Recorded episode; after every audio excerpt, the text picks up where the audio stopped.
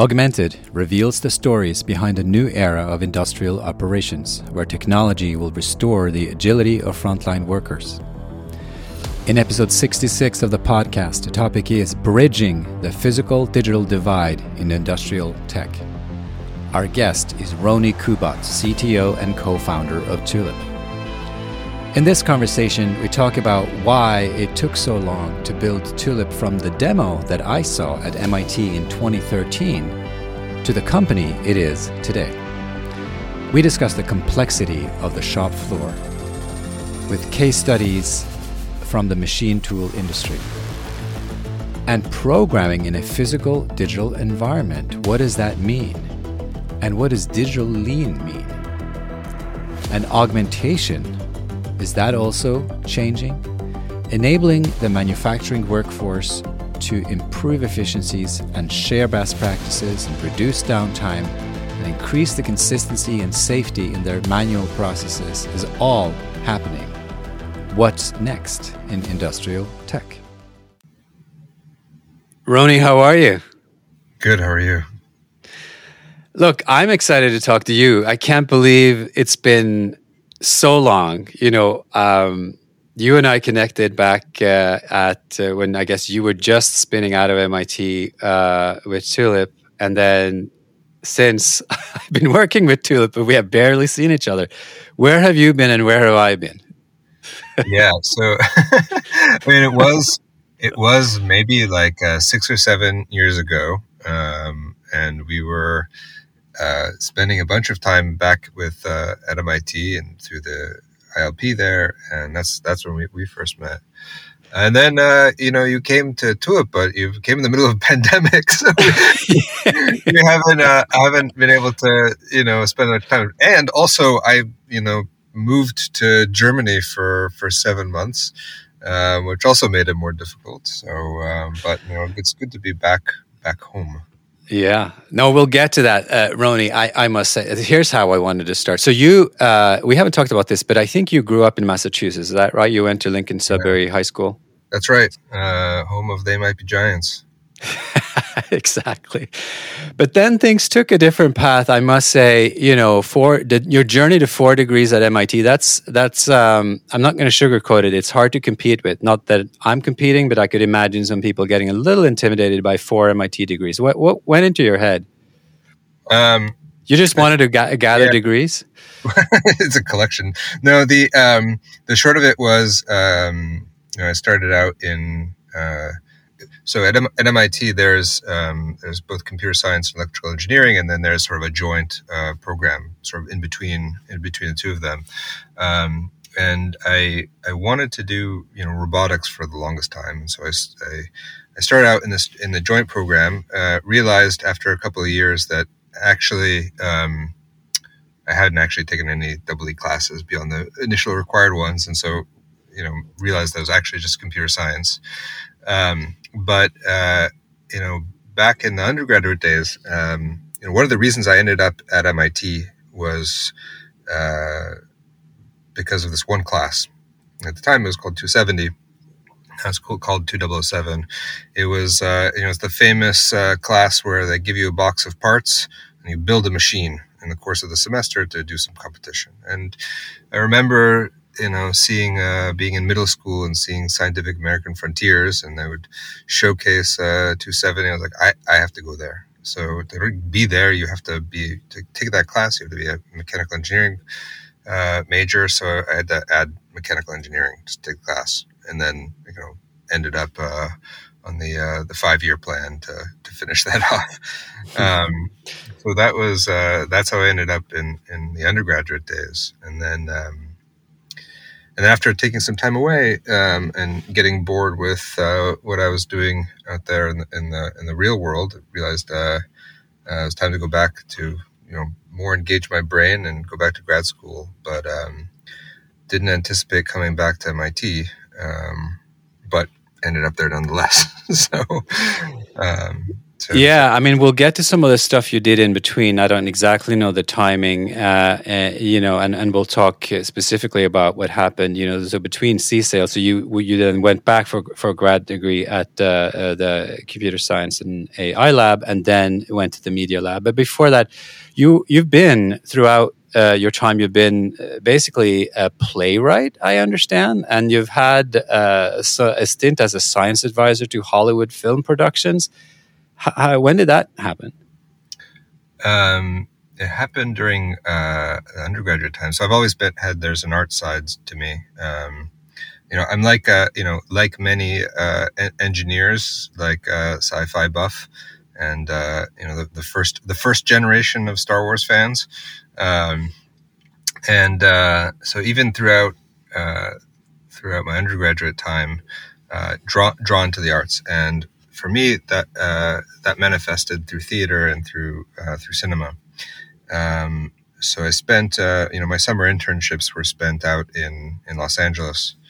Um, I was fantastically lucky to be in the right place at the at the right time, um, and was able to to work on a couple of projects um, and and and meet some very generous uh, art, directors and production designers um, who both sort of took me under their wing um, and had a real affinity for um, giving a, uh, a truthiness, a scientific truthiness to the to the projects they're working on. And so, so you were advising on. Uh, I mean, this is what I've gathered. Uh, an untitled uh, Mars film by uh, James Cameron that I believe maybe didn't get produced in the end, and then K19, The Widowmaker. Uh, it's a Kathryn Bigelow movie, and then Blade Three, David Goyer, and then lastly on Stepford Wives with Frank Oz.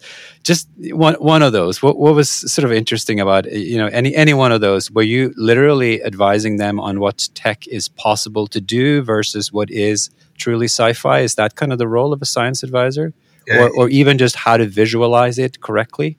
Yeah, it's a bit it's a bit of both. So, um, for example, on the James Cameron project, which was uh, you know, this is uh, this is now a, a, long time ago. This is uh, before before I think work even began on on Avatar. Um, so there, I was I. It, the, the short of it is, is that I was a kid with like a tremendous amount of chutzpah, and uh, you know, I was working elsewhere in the building and would like peek my head into the, the room of the art department and uh, start saying, uh, "Oh, I would do it this other way. Uh, this doesn't make sense."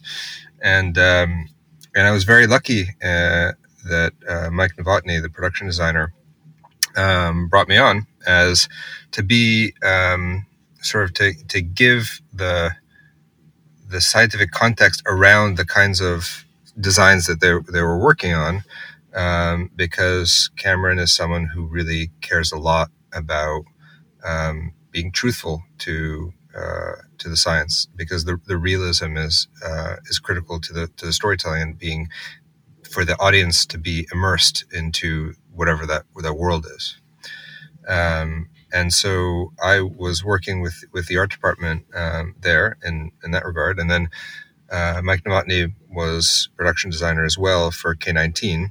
Um, and so I remember being in the middle of some architecture class and getting a phone call and saying, uh, you know, some some set designer asked me, so you know, how do uh, Russian torpedoes work? no idea. I'll find out for you. Oh yeah, come to think of it. Right. So, so in a sense, like being, uh, you know, in those those experiences again, was working with with art departments. Um, a key thing is having um, both an understanding of what's plausible, what's what has a sense of, of realism, but there's a um, there's a storytelling aspect of, of this because a lot, you know, the audience ultimately doesn't care most of the time. They care about having a good story. And so if there is a complex idea or um, that needs to be explained, so in the in the case of K19, it was it's a true story of a, of an accident aboard a, a Russian submarine. Then um, how can you share, like explain the complexity in a way that a general audience member will understand to understand the stakes of what's going on by the characters um, or by, by, the people that are involved. Um, that's like one one side of it. The the other side of it is that there's so much incredible things that are happening in the real world and in the sciences and engineering that bringing some of those ideas um, can sort of create unique stories. Uh, that's more on the speculative side, whether it be the Mars Project or Stepford Wives or or Blade Three and things like that. Hmm. Look, I'd I'd love to keep talking about this. Uh, this is extremely interesting. I'm sure many many an engineer would love to have had that role, even to dip into it for a second, because um, I, I, guess it really just com- combines, right? It combines deep science with communication, with obviously a, a, little bit of sci-fi sort of intermixed. But I wanted to maybe today to use it to to transition to to then, you know, you are the CTO currently at Tulip, and uh, I'm curious because Tulip is also not just a typical digital company. It, it is very much a challenge of what truth and reality is on uh, the shop floor and with physical systems. So I wondered, uh, you know, first of all, you know, what what do you actually do in this uh, particular capacity, but also like what are you bringing with you in your backpack of, you know, from MIT, but also from this kind of real world slash uh, fictional uh, world that we were just talking about. Is there anything at all that has inspired you and and has helped you as you've been building and co-founding Tulip? Yeah, so I think that the CTO is like a, a very, um, you know, as, as a title, it can mean incredibly different things on in different companies. But what it is here at Tulip is um, I think part part of, a big part of it is looking towards um, what is the the future, not at, at, a at a you know second horizon, right? So a lot of ways think about um, um, different levels of uh, technology. So, for example, um, you know. Uh, NASA has the uh, technology readiness levels um, that vary from something that's basic research and uh, you know first indicators to something that's uh, flight ready, right at the other end of the spectrum. And so you can think about uh, you know technology readiness levels, or another way of mechanism way of thinking about this is in like uh, you know Horizon One, Horizon Two, sort of types of technology that are Horizon One are things that are really in the immediate near future that you can see to build, and Horizon Two is a little farther fetched, farther farther afield, but is, is directionally where you want to go. So, in in the in my role as as CTO, it's looking at the farther horizon type uh, type technologies or directions. A little bit of um, tea leaf reading of uh, where we should where we should go, where sh- we should begin to get um, experience and expertise in, and think on the how would the impact on product be um, in in the longer term. Hmm. Um, the kind of uh, the first, I'd say, like um, the first sort of manifestation of that within within Tulip uh, came from you know work that was very uh, near and dear to me from the uh, from grad school, which was what ended up being the uh, computer vision related features that are part part of Tulip. Um, I wanted to get to the computer vision part because one of the, you know, there there's always this talk of you know what it, what's a good demo. I thought that the demo for Tulip, the initial uh, vision demo for Tulip that I saw, I guess the first time perhaps in your headquarters when, when you were just f- five employees or something, was one of the de- uh, demos of the decade for me. I truly saw what you were trying to build, and I thought this is very very unusual. It's also extremely compelling and and and very very hard to do at the same time. I wanted to ask you. So when you created that demo, did you realize how long it would take to turn that into a product, which I guess it actually shipped this spring, right? So that's what seven, eight years later, and then why did it take so long? Was was that demo really your Hollywood self? Meaning, you knew that you weren't going to be able to deliver that product the next year to anybody, clients or investors or or even within the team. Like you knew that that was truly a demo, or is it just that in order to create an industrial company of that scale that you are now creating, you sort of have to awe people with a bit of sci-fi. And then obviously, kudos to to Tulip, it is now built to a certain extent. I, just comment a little on the demo. I'm not the first, by the way, who has been super impressed by that demo. Obviously, it must have been part of the first clients. It must have been, you know, getting investors on board. Mm-hmm. It was a smashingly good demo. It was a great demo. So the uh, you know, I think that the, that that's really the the Media Lab uh, DNA coming through, right? Um, and so the MIT Media Lab is, you know, has had for you know a long time a culture the the, the demo or die culture, um, and so having you know creating a, a magical reality in a sense that's as driven by by real technology is it's like that's the train. That's part of the training, effectively, that you get um, at the Media Lab. The productization part of it, the, the, how long it took us to get to something where it really was, um, you know, now how it's manifest within Tulip, um, really speaks to the the real demands of um, the industrial setting, where it's you know you can't be ninety nine percent uh, good right? Imagine you're working on your tablet and one out of a hundred times your your mouse press, or your finger press on the on the screen just like doesn't register or doesn't something wrong. Like how long would it take you before you threw it against the wall and like never picked it up again? Right? You, yeah, not very long. I had some of that happen, and obviously sometimes it's the battery, other times it's it is truly a defect. But yes, you get you go completely ballistic, even if it is one in a hundred. Right. So you you need to have like it's getting that last that last fraction of um, performance, uh, accuracy, what have you. That is that is the the hard part. That takes you from something that you can imagine a future to something you can work with day to day. Um, and that's that. There's just a ton of work that's part of it.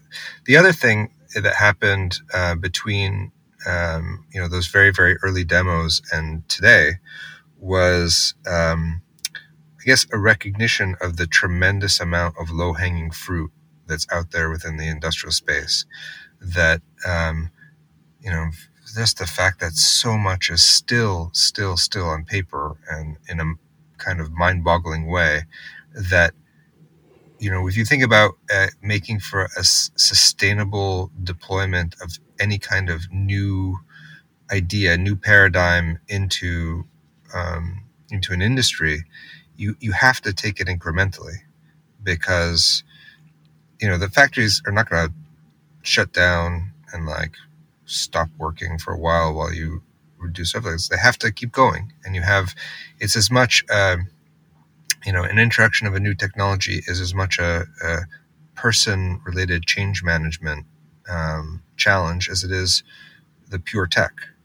And so with with all the low hanging fruit that's out there and um, you know the requirements for both the change within organizations as well as for you know well performing products um, that is uh, you know the why we sort of went the direction we did. I have to add to that as well is that you know since since we started Tulip, whatever it was, uh, seven years ago or so, um, that's uh, that's a, a a lot of uh, performance increase just from pure computer uh, performance increase that, that happened during that time period, and also an enormous amount of research uh, in in computer vision um, that has occurred since then that we were able to take um, and and bring into the product. You know, the whole uh, you know the things like uh, you know n- neural networks, which have been around for decades and decades and decades, made some really important leaps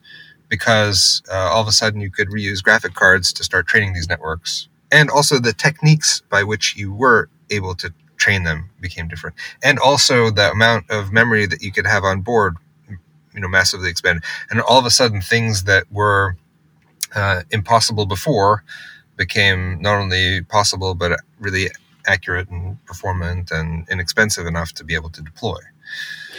It's funny you say that because you also said to me the other day that current AI is mostly fancy regression. So you, are combining, I guess, your perspective on you know there eh, on, on when it comes to kind of hard compute on very specific items like like vision. There's been progress, but then you, are also a bit of a myth debunker, right? You're not just you know sci-fi in the clouds kind of a person. So you're also pretty realistic on AI versus machine learning? Like there, I mean, is that kind of how you would divide it? There's a lot of good machine learning happening, but this like fantastic sci-fi world of true AI, you're not enormously optimistic that we're there yet.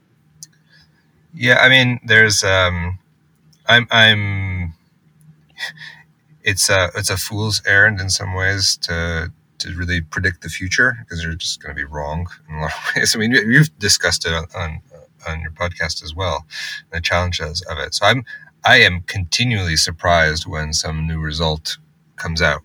Um, but you know, uh, for example, you know the one of the best known recent advances is GPT three, which is a, a text based, um, effectively a text completion engine trained on the internet, um, which you know you can start typing something and it'll complete uh, complete an answer in a in a very shocking and surprising way and how how effective it is. But that's not um, that that is a fancy regression model in, in a sense. It's like given some trajectory in this super duper high dimensional space, how would that continue? That's just regression, right? Um, it doesn't have a inherent uh, understanding of uh, you know, in the in the sense of intelligence, in the same way that we think about human intelligence. Truly, hmm. I mean, uh, for me, as someone who's uh, spent a lot of time thinking about robotics and what that means, um, you know, for me, I think of embodiment as being a critical factor in in in having a true intelligence because. Um, you know, to give you kind of an example of that, um, you know, a, a notion of, of intelligence of you know words uh, you could say is like oh you, what is a what is a, a, word? Is you define it in terms of other words in like a dictionary. Uh, but you end up with circular dependencies um, that, that arise from that that are not grounded into a physical reality and therefore it's hard to make inferences on them. So um, you know uh, ultimately if you if you're describing uh, say the definition of push, right? Say to apply a force uh, against another object, blah, blah, just in of words. But really what it means is to push something as there's an experiential aspect of it, of an engagement of muscles that allow me to ground that, that word into the, the physical world. Um, and so I don't, I truly don't see, uh, any, I see that embodiment as a hard, hard requirement for, for real intelligence within the AI land. And up until then, it's a lot of fancy regression, and especially when it comes to um, the industrial setting. Um, there's uh,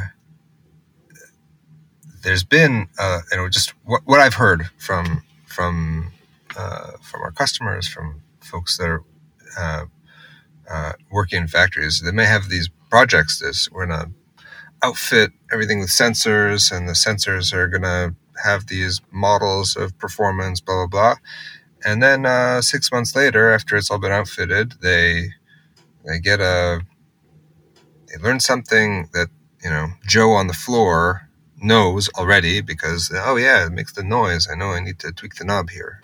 Right? There's an expertise that that is. Um,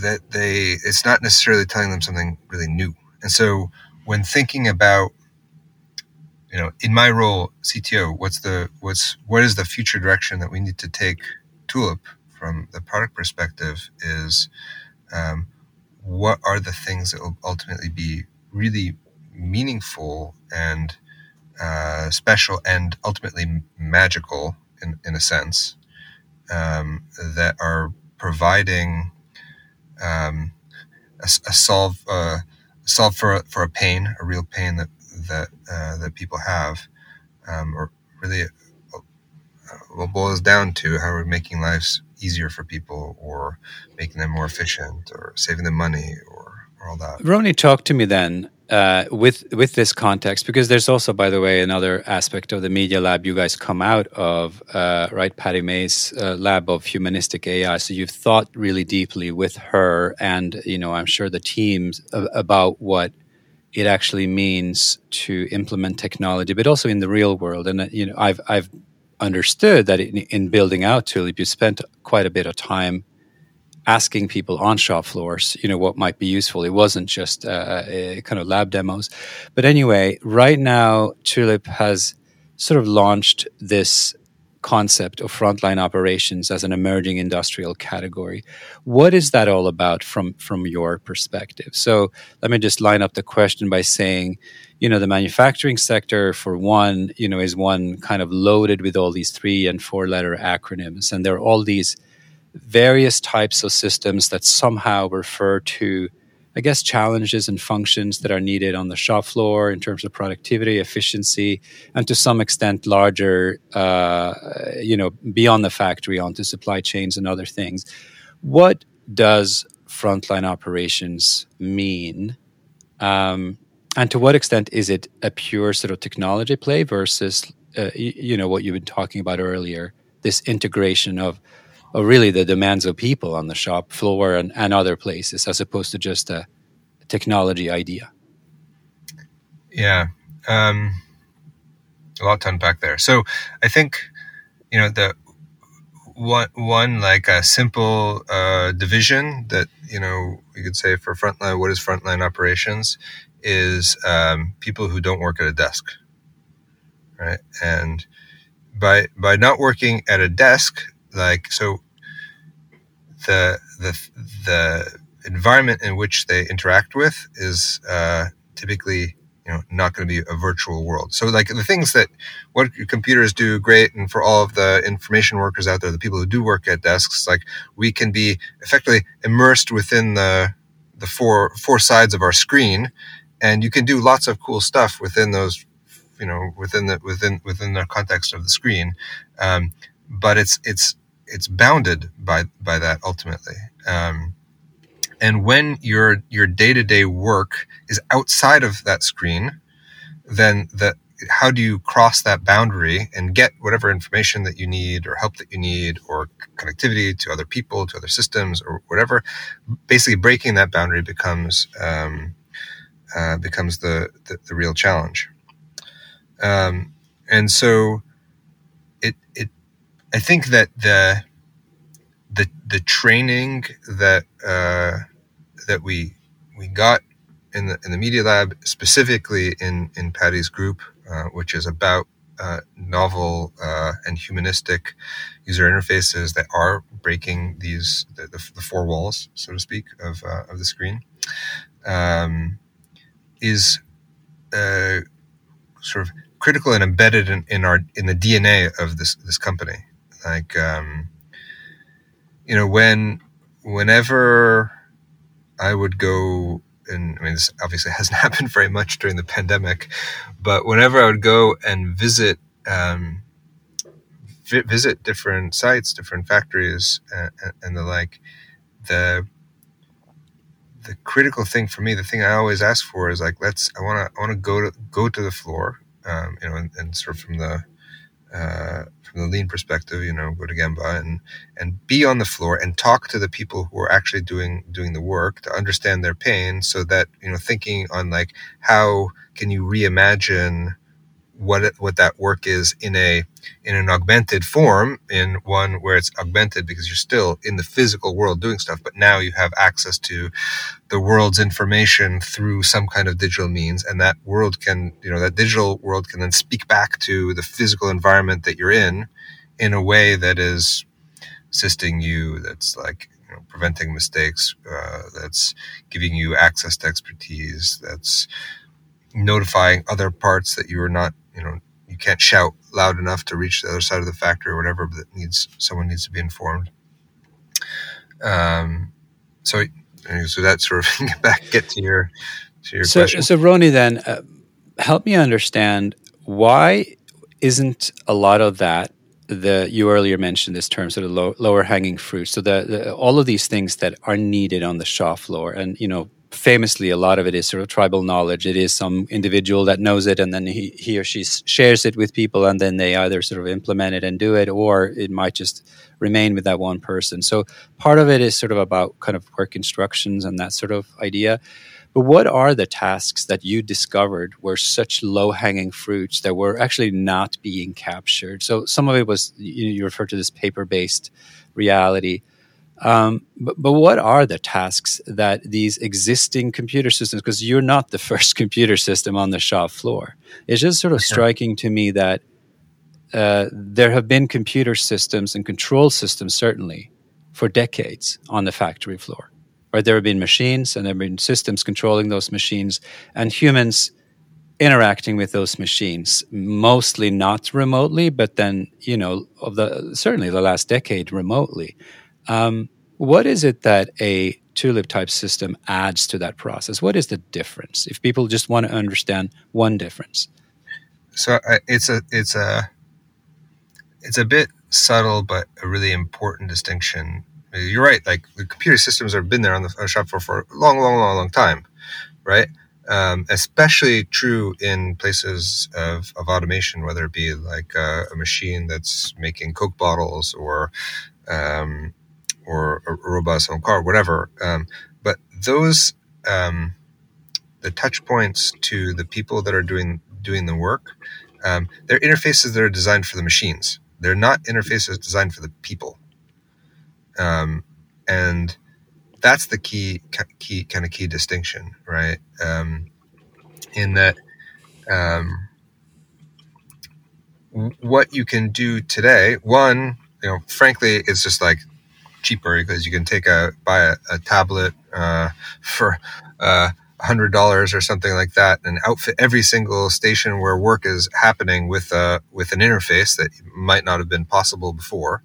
Um, but then how do you design the experience of using that um, that device in a way which is really serving serving the people that are part of it and it obviously it needs to serve the process or whatever whether it be collecting some quality information or or, or the like um, um, so I think that you know that in that low hanging fruit, in the the things that are the low hanging fruit. So like uh, very simple things like uh, collecting uh, quality data. I've been in factories where um, you have um, you know work happening many different stations. They end up in some you know, all the finished goods end up at, a quality station, and they do a sampling or they do uh, you know each piece gets inspected, and then someone makes a tally mark uh, for what that is, and the impact for that you know in that in that the existing system is that if they're recording that information on uh, paper, then there's no visibility in any kind of real time visibility to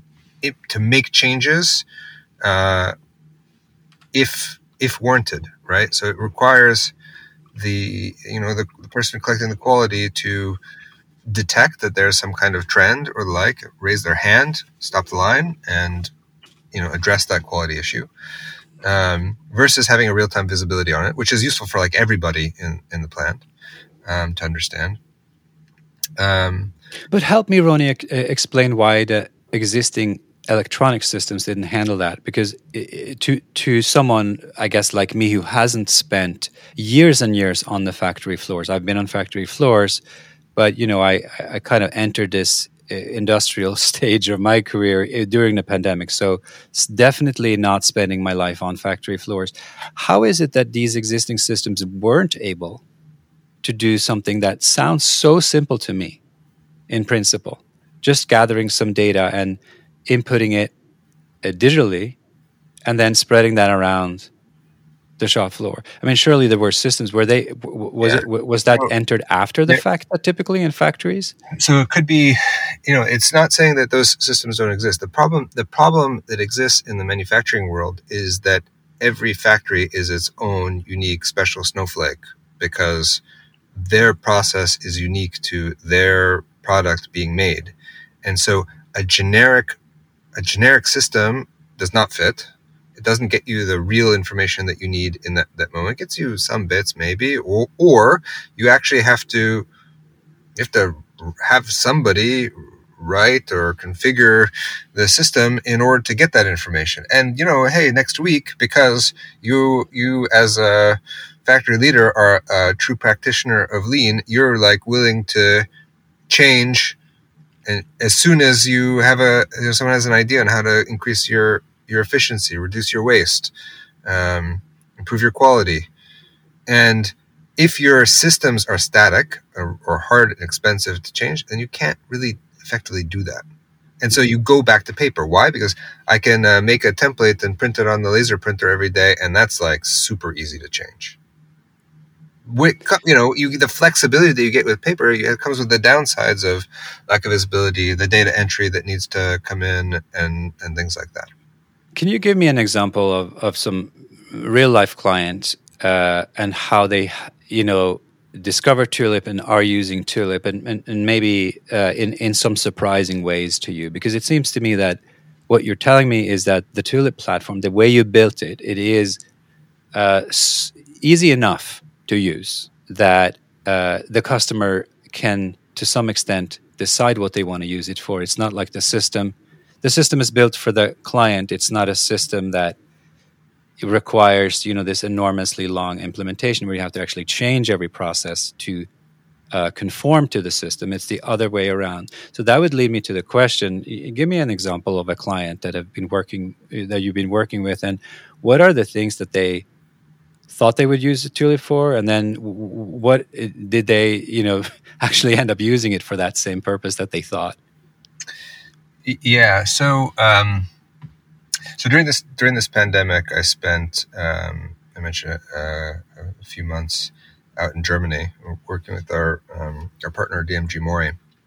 Uh, for those that you know, f- folks who are not familiar with, with DMG Mori, um, they make uh, very high high precision machine tools. So uh, think uh, you know five axis mills and, and lathes, the sort of the tools that are used to um, cut the artificial hips out of titanium that um, you know that a, a surgeon might uh, might implant. They're you know bespoke to um, to the user or patient, right? Or it could be uh, the molds that are used, uh, cutting the molds that are used to make car doors, whatever.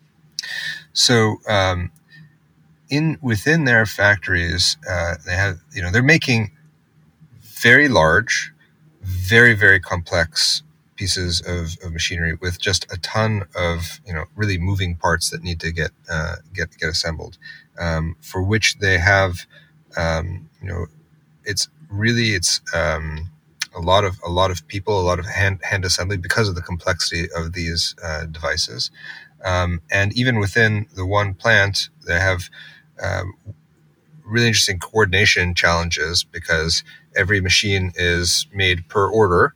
Um, and so, um, you know, ske- scheduling everything together so that all the right pieces are put together, you know, there and, and ready for assembly at the right moment, right?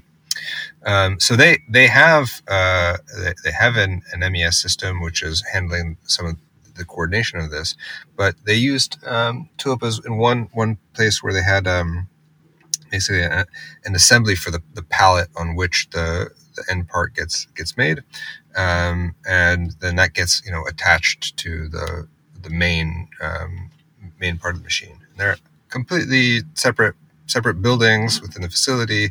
They're I don't know they're like a half a kilometer apart from from each other, um, and so they would use Tulip to see what what do I need to do today? Where where where am I at? And measure measuring effectively like what's what's on what's on deck. Where where am I in this assembly? That would then give visibility to the other side of the facility to know what do they need to prep and when do they need to prep it, um, so that in the moment when the you know the finished subassembly arrives, they're able to, to, to immediately go into it, right? Th- th- I mean, like I wouldn't have. I don't know their process deeply enough to be able to predict like how they w- they would use it.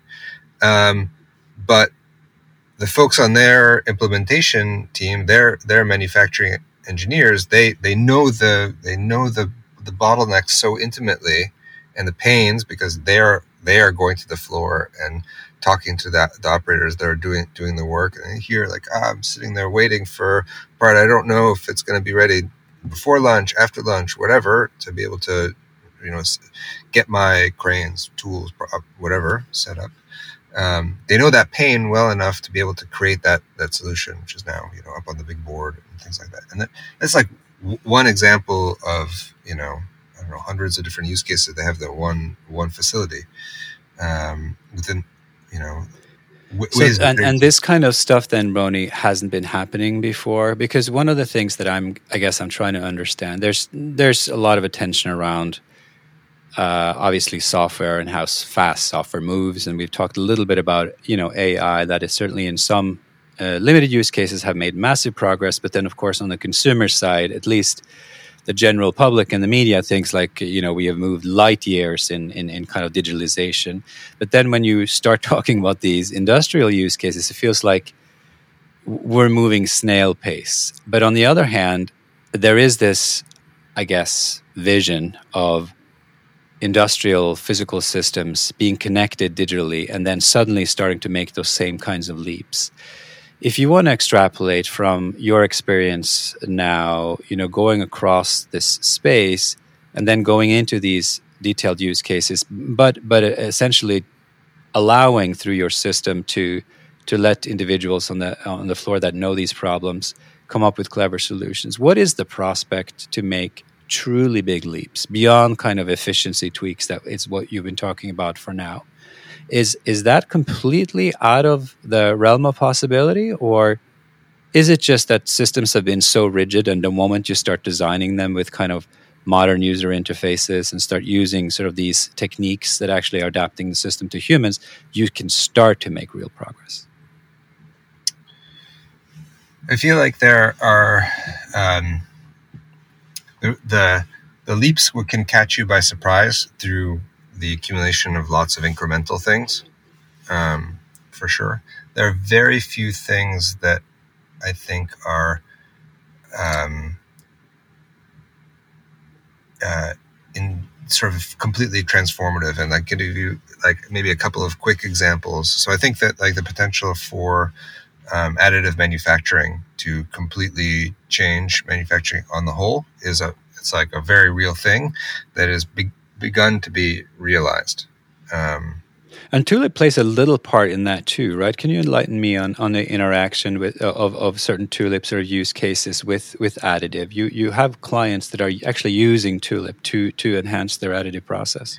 Yeah, I mean we there we have clients that are using um, Tulip as a mechanism for monitoring their their print farms effectively um, to understand. Um, you know, a lot of the the um, the, the additive manu- manufacturers it has different classes of problems and challenges that you face in order to get a high quality output. Um, so being able to uh, you know better collect and understand what what are what's actually happening on the form in order to make the tweaks and get um, get better results is like one one use case that is being used. Um, but to go back to your you know your earlier question on the the transformative uh, side of things, so uh, you know, one one story um, in the history from like more more so not so much industrial revolution, but uh, but later later on was the the profound change that happened in manufacturing when electric motors came in. Now, you know, in the in the old days, you know, you'd have mills that would be next to moving water.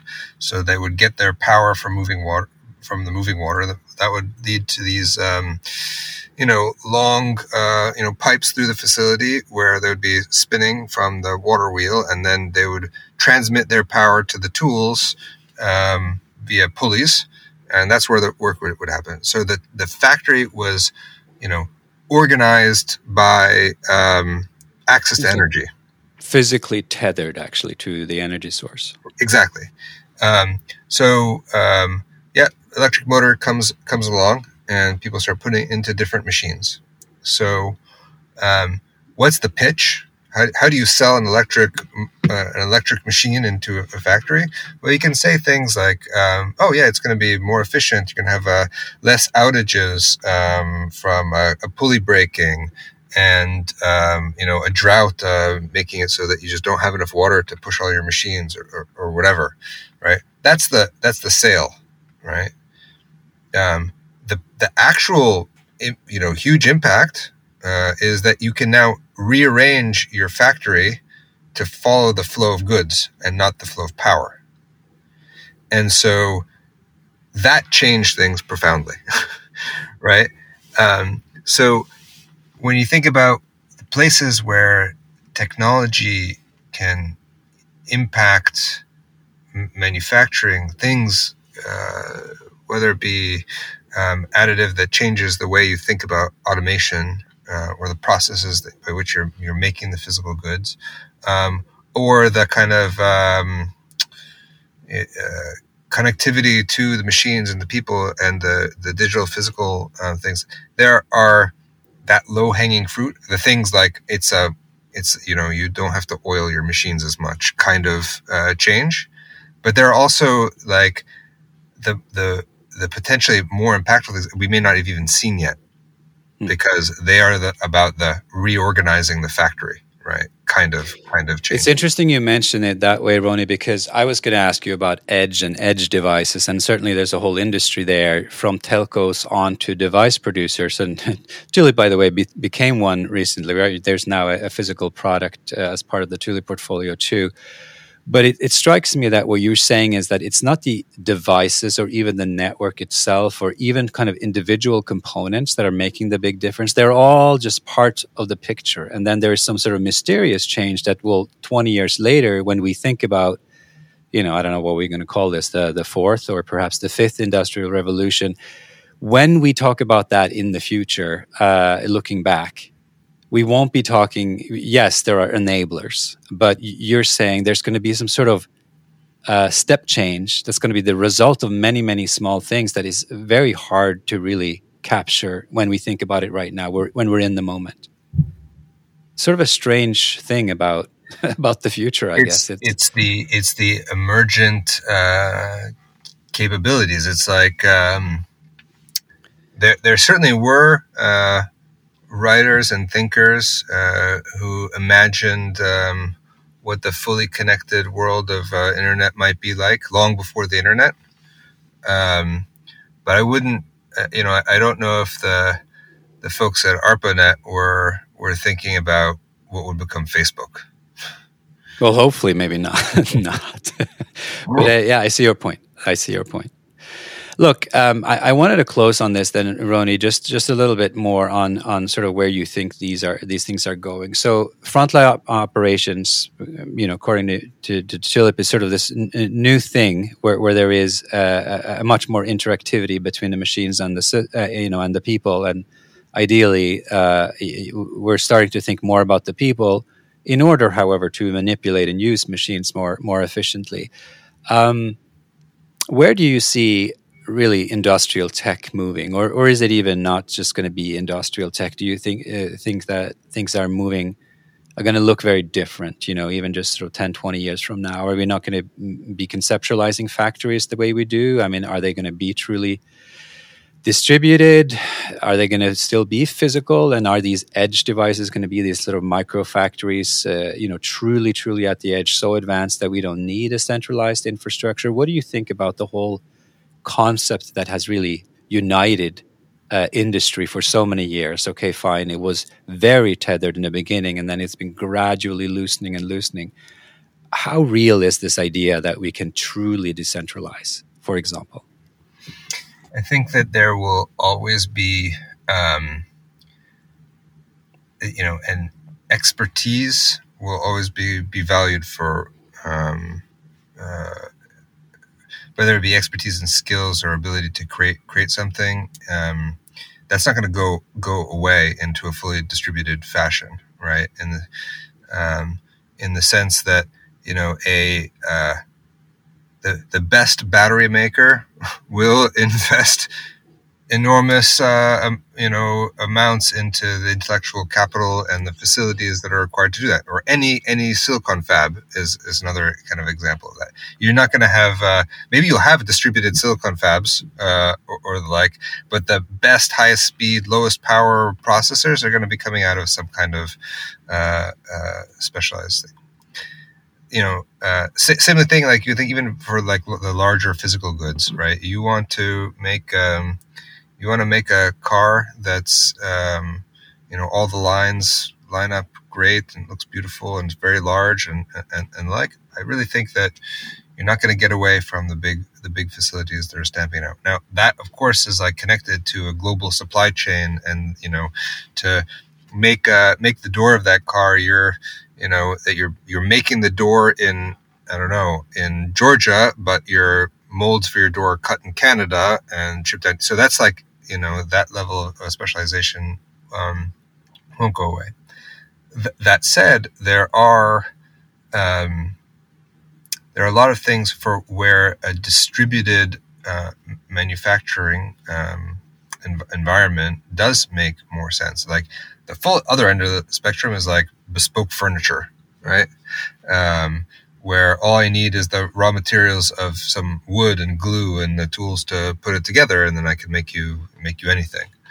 Um, I think that the the middle ground between those may have you know you'll see a, a swing towards maybe local more local manufacture, whether it be because of um, uh, transportation costs or logistics. Um, um, uh, optimizations can make it easier for um, the distribution of the raw materials or the finished goods uh, at a lower cost because in a more timely manner because of uh, easier logistics. You don't have to wait for uh, a month or now much longer to get my goods from from China into the port of Los Angeles and uh, you know to my house in in Boston. Um, but at this you know beyond uh, broad, broad proclamations like that, I, I, may feel like um, I feel like uh, uh, it would be foolish of me to make uh, any real detailed uh, guesses. No, this is uh, fantastic, though, because it's it's this kind of discussion. I think that hopefully brings the field forward in the sense that people get a real idea of the challenges involved, but also can can stretch their minds to see uh, that there truly are breakthroughs that are that are being made. Last thing I wanted to maybe challenge you on is if uh, wouldn't it be nice to have a Hollywood movie that actually entailed some sort of advanced industrial maybe maybe that will be created around Tesla or or, or this new space age perhaps, but. Uh, um, I'm just curious, what what do you think is currently uh, what are the best Hollywood movies that actually capture any of the things that we've been talking about today? So, you know, aside from the movies you you were sort of working on yourself, what are some movies that you've been inspired by that you actually think either stimulates the mind to think about new possibilities in sort of industry and manufacturing, or or have had some sort of profound impact on the way you're thinking about these things? Uh, three three movies come to mind. Um, uh, one, of course, like I think one of the most famous uh, manufacturing scenes in any Hollywood film is uh, comes at the end of the Terminators, um, right. and uh, of course, there's another another great uh, great great scene in, in manufacturing in Minority Report uh, in automotive manufacturing.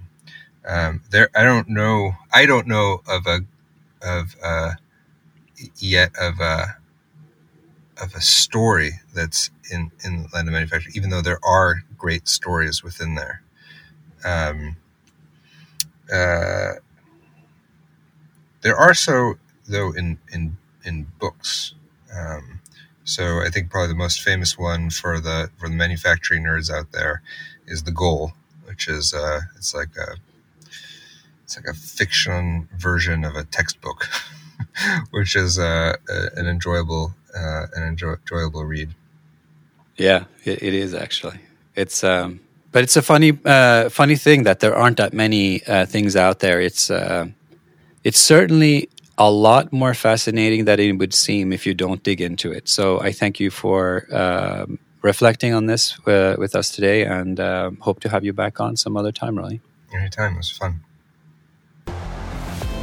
You have just listened to episode 66 of the Augmented Podcast with host Trond Arne Undheim. The topic was Bridging the Physical Digital Divide in Industrial Tech, and our guest was Rony Kubat, CTO and co founder of Tulip. In this conversation, we talked about programming in a physical digital environment my takeaway is that the physical digital environment is no joke. When you speak with a real technologist who not only has imagined what the future would look like, but who is involved in building it, integrating software and hardware on the factory floor, you realize how difficult it will be to transform industrial work. It is not just about industrial tech. It is about people. It is not just about neat software or fancy hardware. It has to work together. And more importantly, it has to fit into the overall context of what people are already doing. Thanks for listening. If you liked the show, subscribe at augmentedpodcast.co or in your preferred podcast player and rate us with five stars. If you liked this episode, you might also like episode 44, No Code for IoT in the Cloud, episode 47, Industrial Machine Learning, or episode 29, The Automated Micro Factory. The Augmented Podcast is created in association with Tulip, the connected frontline operations platform that connects the people, machines, devices, and assistants used in a production or logistics process in a physical location. Tulip is democratizing technology and empowering those closest to operations to solve problems. Tulip is also hiring. You can find Tulip at tulip.co. Please share this show with colleagues who care about where industry and especially where industrial tech is heading. To find us on social media is easy. We are Augmented Pod on LinkedIn and Twitter, and Augmented Podcast on Facebook and YouTube. Augmented Industrial Conversations That Matter. See you next time.